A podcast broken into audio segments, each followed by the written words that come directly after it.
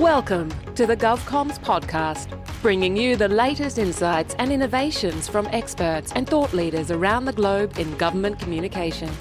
Now, here is your host, David Pembroke.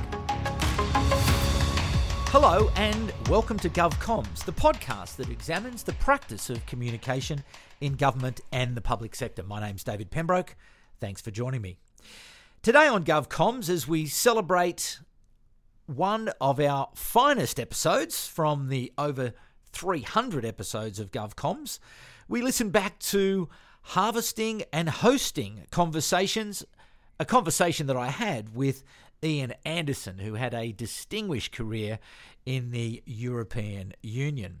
When we recorded this episode, Ian was the participatory innovation advisor at the European Commission. Ian and I spoke about why communication is leadership made flesh and how to develop your listening skills. Although this episode again was recorded back in 2021, I know these topics are still significant and relevant to government communicators today. I started the podcast by asking Ian about his personal story. Well, I am originally from Copenhagen and uh, I studied uh, Chinese and uh, political science at university. And when I finished my degree in 1985, I discovered that there were no big billboards saying uh, "candidates this way, please." Uh, and and and then I got wind of a project starting in Brussels of training uh, European uh, Union interpreters in Chinese, or rather training Chinese interpreters from China in the European Union. So, so I did a an, another master's degree in, in interpreting, moved to Brussels, uh, interpreted for a month, and then started teaching interpretation to, to Chinese trainees. So I have trained uh, about 150 Chinese government interpreters over over the first 10 years of my uh, my service uh, in the commission but but moved from there increasingly into communication roles and, and became head of communication for the for the interpreting service starting in, in 1996 where I proposed that we we actually uh, create a, a communication entity uh, to uh, to make sure that we had good relations with the outside world. Uh, this this provided uh, a, a very strong platform when we realized a few years later that that we were were facing a generation change in the interpreting service that we did not have the interpreters we needed. There was simply a a, a bubble in the demographic that had moved unnoticed. We we went for a communication solution, and in a few years, through through deployment of, of social media and, and real world events, uh, managed to solve the problem and get all the interpreters we needed into universities to train as conference interpreters. Hmm. From from there, one one more thing, David. From there, yeah. I I became increasingly disillusioned with with communication in its classic form, uh, and and found that that uh, speaking at people and trying to bring messages over to them uh, was was not as effective as involving them in creating their own messages. So, so I moved increasingly from uh, communication and into participation and, and facilitation of, of conversation. And my, my purpose crystallized into helping Europeans have good conversations about how they want to live and work together. So that's, that's my trajectory, as it were, from interpreting to participation. Well, there's certainly a lot in that, and, and perhaps we might start with interpretation. What makes for a good interpreter? In in my view, the the most important part is is actually intuition and understanding of what are people really trying to say. Uh, you need to have a, a spectacularly deep knowledge of your mother tongue because that is your tool, that is what you express yourself in, and and then an, an almost supernatural feel for for what are people wanting to communicate, so you can bring that across in another language. And does that just come with experience and time, or is it Is it is is it a quality that some people are born with? Well, there's uh, part of part of it is uh, I, I tend to look at it as a brain brain defect. Uh, you know, you have leakage between between two languages in your mind, and uh, and that makes it possible for you to to actually transfer things from one language to another. Uh, but but the the the intuition part and the and the feeling part, I think, is is very much innate. You can t- train people a lot professionally to develop them, but but the the matters of the, as you said, uh, quoting Pope Francis, the the ear of the heart uh, is is something that I think you are largely born with. Mm. So, listen, listening, I imagine, must be a real tool for, for effective interpreters. And when you're speaking to people and, and teaching people around listening skills, what is it? And again, because I suppose those skills are again you know required in in participation so when you're talking and when you're teaching around the, the skill of listening what what do you tell people it's it's the the need to to really listen with with attention to what people are saying.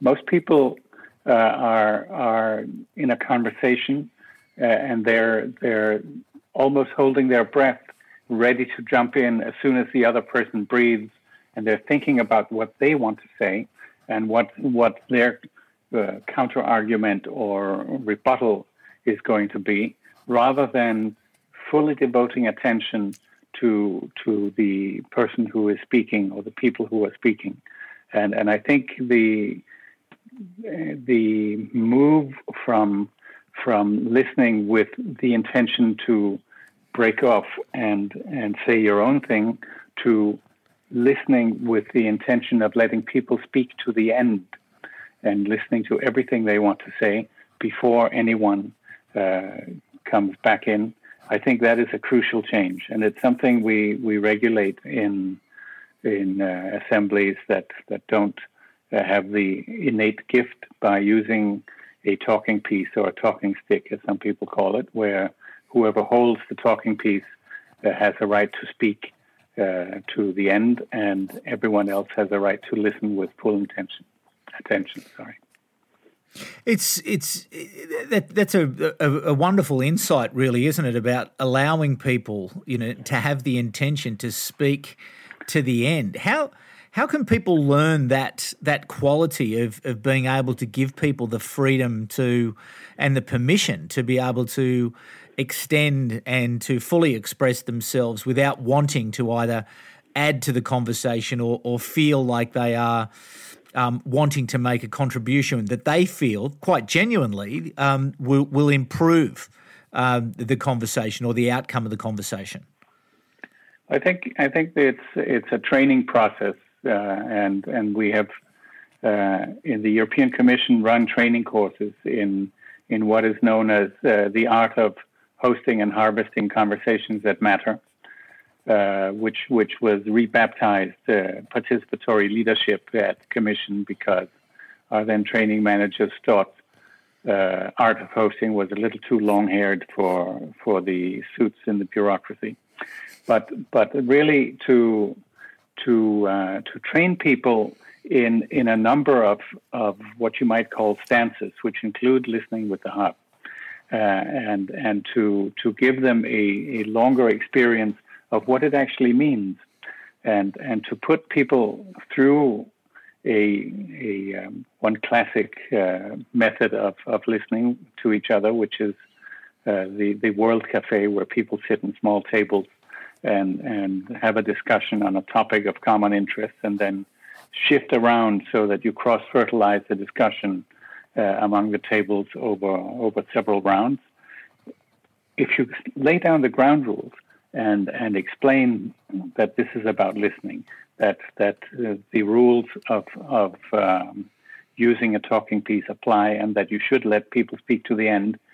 The the discovery of the power of a conversation that is actually allowed to breathe uh, will convince most people that that this is a, a superior form of communication. It's interesting, and and again, uh, perhaps in on, on indulgence, would you reflect that many of the challenges that communities and society has comes from this inability to listen and this inability to understand and this inability to let people say what it is that they want to say? I think it's it's a a key element in in a lot of of government and, commu- and community failure that that you do not have the conversation and that that you centrally think that that you can help people by thinking of solutions for them rather than involving them in, in generating their own solutions. And generating solutions do, does start with a conversation. Uh, so, so yes, I would, would tend to agree that that only by by focusing on, on actually listening uh, will will we get to uh, to results that, that are sustainable, and and also that that people will actually uh, happily engage in rather than than try to flee from, as it were. Mm. Now we'll come to participation, and as you beautifully beautifully described there, the art of hosting and harvesting conversations. But if I could take you to that point of disillusionment with traditional comms top down uh, practice that you obviously were dissatisfied with, what exactly was it that you saw or you experienced or you felt? that encouraged you to to move on or to to explore other ways of, of creating value for the European Commission? Well, first of all, I was trained in, in these arts in, in 2009, uh, and until then, it, it really hadn't it hadn't occurred to me that there was another way. Uh, and but after having having been through three days of training, uh, the basic training, and then years of, of practice and, and subsequent training and working with uh, stakeholders, with colleagues in, in creating their, their own futures, as it were, it, it became uh, almost blindingly obvious that, that the effectiveness of, of spending time in, in actually working with, with the what you might call the, the ultimate client in, in defining what needed to happen was was much faster than than it, than if you tried to to think up a solution and then try to sell it to people, uh, which may or may not be the right solution and may not be the right solution for everyone. Whereas if you if you engage up front and and make sure that that everyone uh, who who is uh, involved or affected is in the room when you discuss the solution, you you actually have a chance of getting it right the first time and and if you're not right the first time, uh, work in, in quick iterations in, in a design thinking mode where where you actually adjust your your ideas to to the emerging reality. So so it, it seeing it in practice convinced me that that this was really uh, the way to go. And and after having worked in in policy making for the past five years, uh, I can only say that, that everything I've seen has confirmed that, that when you do involve people uh, up front, when you do get the whole system in the room, uh, it may take longer in the beginning, but, but actual implementation and acceptance of the outcomes is very smooth. How widespread is the adoption of that practice in the the European Commission, or is it still on the fringes? It's it's partly on the fringes and partly partly being mainstreamed in the sense that that um, the the actual people who who are capable of of holding such a process and and going through with it are probably uh, in the low hundreds, uh, and the people who can really lead them are probably in a in the low tens. But but the the central policy hub of the Secretariat General uh, has has put out strong recommendations to to go this way, and I have been teaching courses in uh, participatory policymaking for policymakers uh, in uh, in the center to to make people understand uh, that you don't have to be in complete co-creation mode in the sense that you, you really go out and catch the citizens and ask them, you know, what, what is it we can do to you? But you can work uh, at different degrees of involvement and involving stakeholders certainly in in uh, discussions and in, in consultations uh, in a, in a different way than than just by putting out a questionnaire on a website and looking at what comes in. I think the the two key lessons that uh, that come uh, from that is is first of all, uh, it's a fantastic product, protection uh, against lobbyists in the institution because you you are working in in complete openness, so everyone can see uh, what's being proposed and what's on the table. And and second, it is a, a spectacularly productive way of consulting stakeholders because because stakeholders listen to each other and they become aware of the, the mutual dependencies of the mutual constraints and realize that that they are not looking at a situation that just has their own problem in it, but they're looking at a situation which has multidimensional constraints, and and so through this listening process, they they collectively arrive at, at much more refined solutions than they would be able to to produce by simply giving a position on a, on a white paper from the commission. So, what then is the resistance from policymakers to adopting this as as a more mainstream practice in their in their policy development? Well, some some have, have done it wholeheartedly, we've had one commissioner uh, so far, uh, Violetta Bulc, who was a a member of the Juncker Commission, Transport Commissioner, who worked uh, fully participatory with all stakeholders and who was uh, spectacularly successful in in actually preparing proposals uh, for the commission that, that met no resistance, because by the time the the legal proposal was drawn up, everybody had been in a conversation and had been able to to to produce together the the way forward. So so what the bureaucrats essentially had to do was transform that shared understanding into a legal text. So we have seen it done, uh, but I think the the main barrier is fear, fear of losing control, and the the the um, lack lack of understanding what it takes to to really lead in a um, in a complex uh, situation like like the one uh, that we are in. Uh, we we are looking at um, at forms of um, we're looking at forms of um, sorry, I just have to connect myself. Yeah. we're looking at at um, at levels of complexity where where there is very little linearity, uh, very few clear causalities, uh, where you can cannot even find them find them uh, with experts.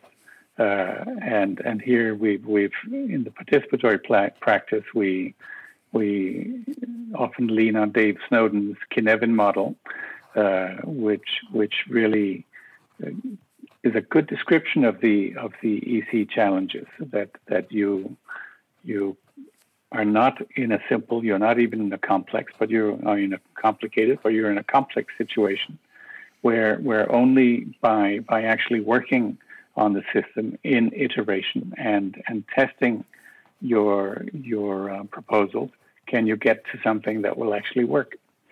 So so I think this this is a um, this fear of, of not being able to control things and to work uh, in true emergence where you do not start out with, with a conviction of what you want to do, but, but where you actually work uh, with, with whatever comes out of, of your consultation. This, this, create, this requires courage and it requires a, a grade of, of inner ability to, to stand still in the light of, of the storm of emergence that uh, mm. that is not for everyone. and to resist the you know the pressures of of time, I suppose, where you know people are looking for immediate and quick solutions to these uh, complex and wicked problems that perhaps uh, are not available unless you do take the time. So it's a real trade off, isn't it? Absolutely, and and it's I mean it's the it's interesting to see. Uh, if you if you take uh, managers and, and leaders and put them through a process where where we who who are trained in the practice know that that if you start by going wide in your process uh, and and then spend some time in what we call the groan zone, you know, where, where people are fairly disoriented and uh, and are, are still looking for solutions before you converge into something that that that is uh, fully informed by all the ideas in the room and that that people can agree on. If you if you are not able to hold that, but go for a quick fix where where you diverge very briefly and then make a decision, inevitably the, the decision making quality will be inferior, uh, but it's easier to do. And it, it doesn't require you to, to actually be able to, to hold the space for, for that kind of, uh, of almost chaos and dissent in the middle before you get to a solution. Mm.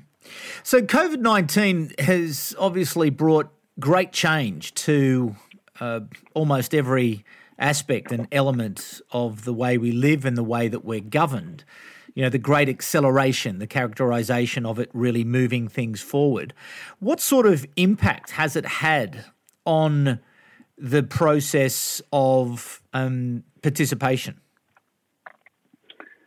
Well, in in March 2020, we, we were looking at, at complete lockdown in Brussels and uh, and we realized that that this you know by April we realized that this was not going away anytime soon, and and so in the in among the participatory practitioners we started to to really look at how to take all of these practices online.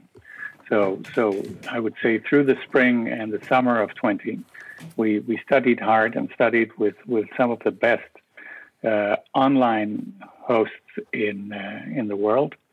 So so that by the fall we were ready to roll out a um, both training and participatory processes online in in formats that were in some ways better than doing it face to face, and in some ways slightly inferior. What we discovered, especially, is that that by going online, we we tremendously uh, expanded the reach, and and where people might have had difficulty in, in coming to to events or to sessions uh, because of the geography, if they were in Africa or Asia or wherever they were, uh, piping them into to an event uh, on Zoom uh, was uh, a no-brainer, and and the quality we developed was was in many ways also superior to, to doing it face to face. We discovered that, especially for, for the more introverted, the fact that there was a screen between them and the world led to the quality of conversation improving also for them. So, so there were some clear wins, and and what we lost was was the fermentation on the edges, where where people would still in the coffee breaks uh, generate ideas that that they otherwise wouldn't have in in the uh, meeting itself. But the essence of art of hosting is really to to replicate the the coffee break in the actual meeting. And uh, as anyone who's been to a conference will know, uh, often the most stimulating part of conversation is what happens over lunch or or at coffee. Uh, and and many of the methods were designed simply to to replicate that intimacy and and that openness that that you would get in in the breaks in a conference rather than in listening to keynotes and um, going to poster sessions. Mm. Now, I'm sure it does. Well, actually, how how long does it take to acquire competency in being able to, you know, acquire this art of hosting and harvesting conversations? How how how long would it generally take someone to, who is reasonably competent, to be able to acquire uh, perhaps not mastery, but um, something close to, to real um, competence in, in being able to host and harvest conversations? There's, I mean, the basic training is is three days, and that gives you a, a good grounding, and then then you you might want to add on, you know, half days onto that in in specific aspects of the practice. Uh, but I would say, you know, after the the three days, you get your driver's license, and and then then you don't want to rush off and do Formula One, you know, in your first week. So so after that, I mean, it's it's uh, for a reason, it's called a practice.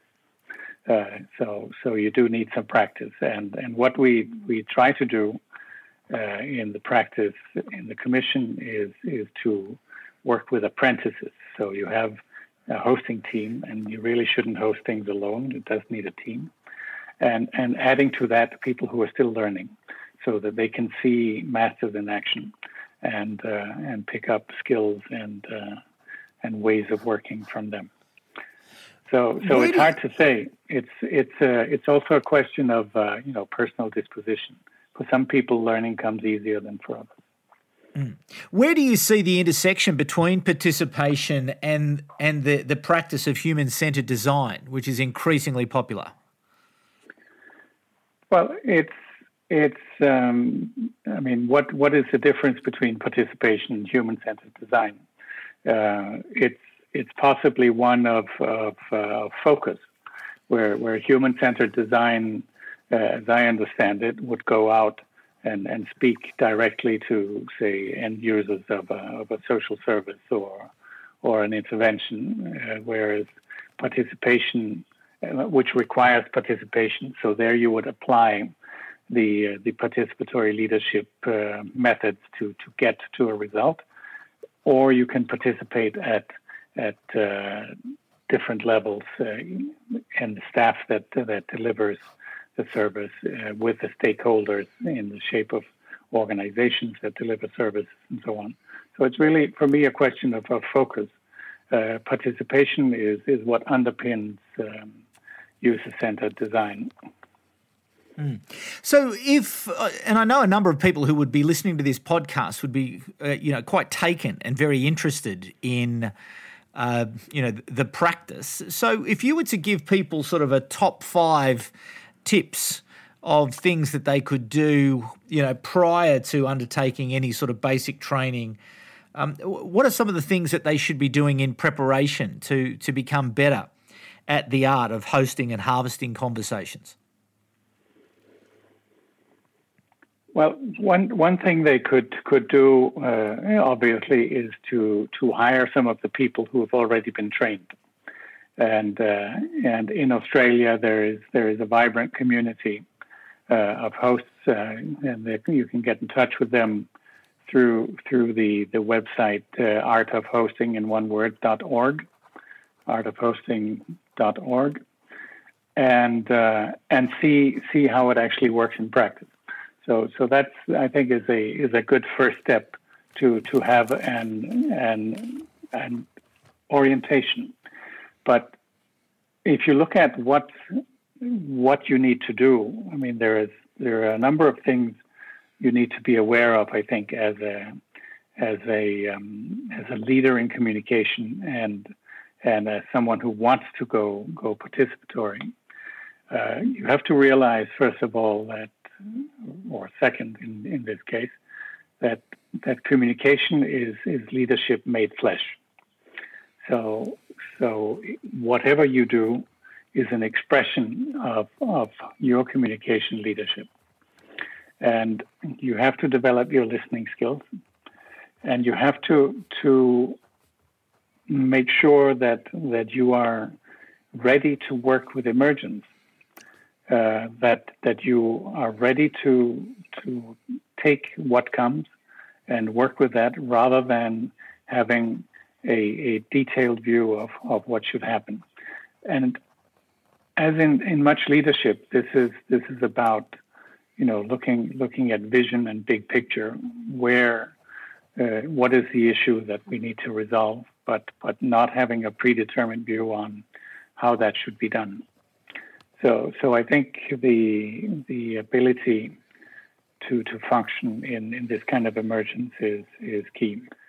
Uh, there is there's one more thing I think that that is that is really important, uh, which is the, in the trust part that you have to be seen as being authentic, which means, you know, as, as they say in, in ISO 9000 made simple, you know, do what you say and say what you do. So, so that there's no there's no questioning of your authenticity and trustworthiness, uh, and and that that is, uh, in my experience, a, uh, a, difficult step for for many people in uh, in leadership. Now, if I might, um, just before we just before we close out, I'm I'm always intrigued by you know the wonderful careers that people have uh, in the public sector, and I just wonder if you might reflect on, you know, that that young man um, from Copenhagen with his you know degrees in Chinese and political science, heading out, and then to sort of sit where you are now and look back. What have what have you learnt? What do you know now that you didn't know then?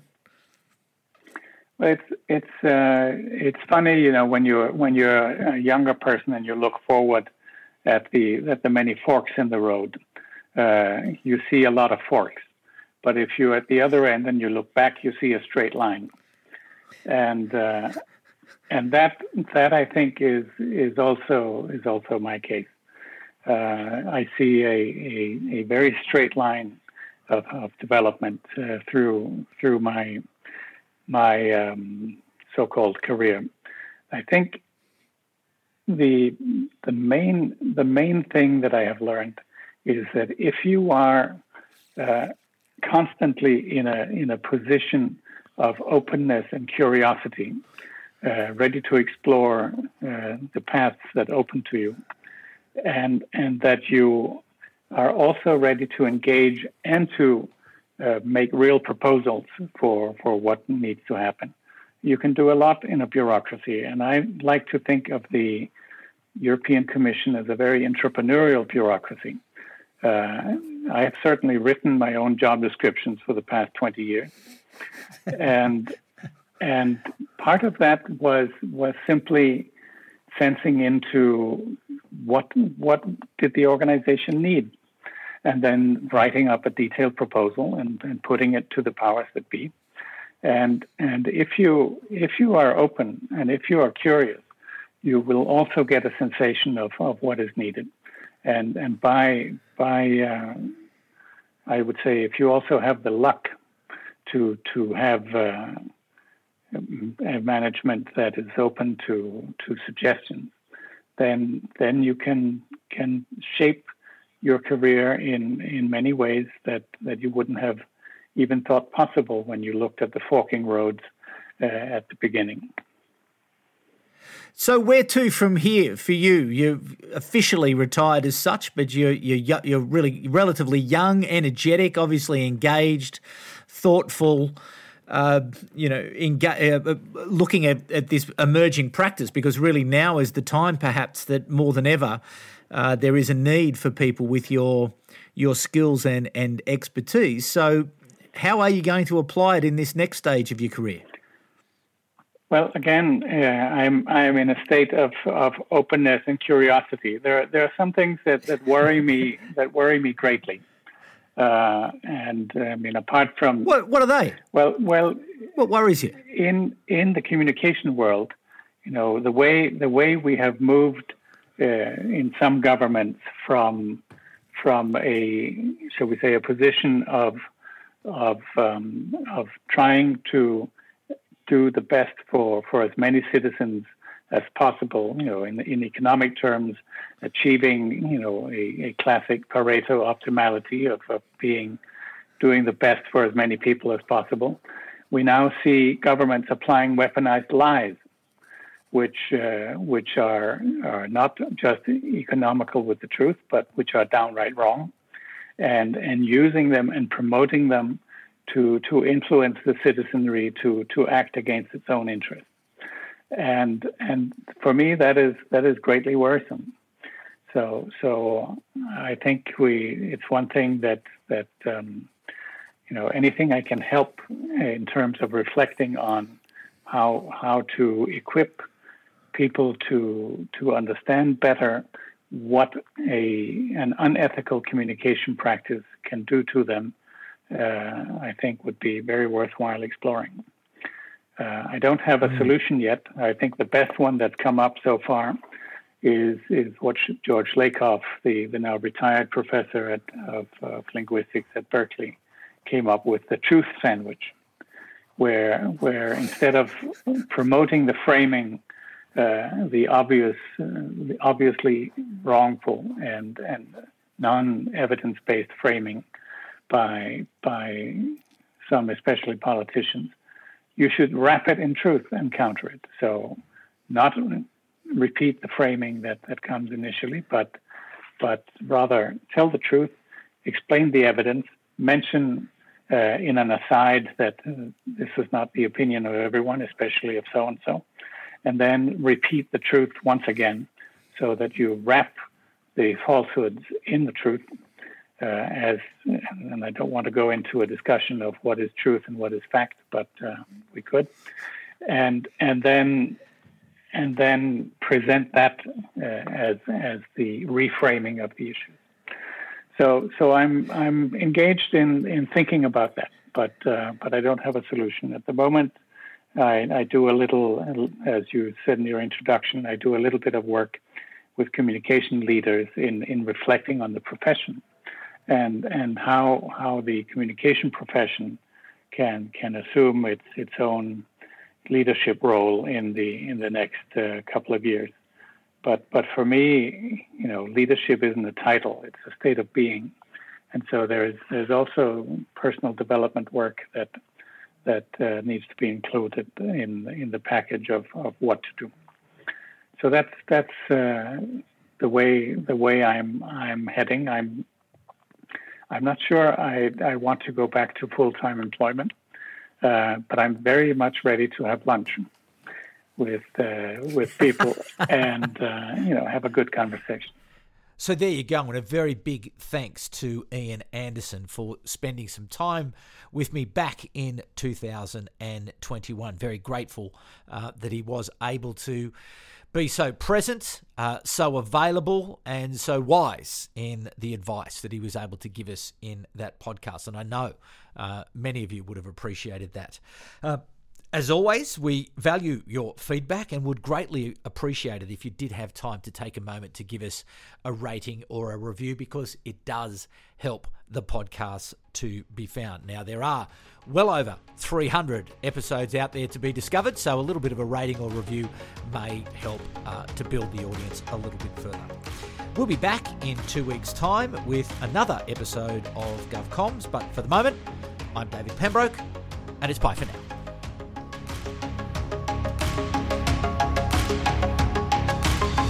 You've been listening to the GovComms podcast. If you enjoyed this episode, be sure to rate and subscribe to stay up to date with our latest episodes.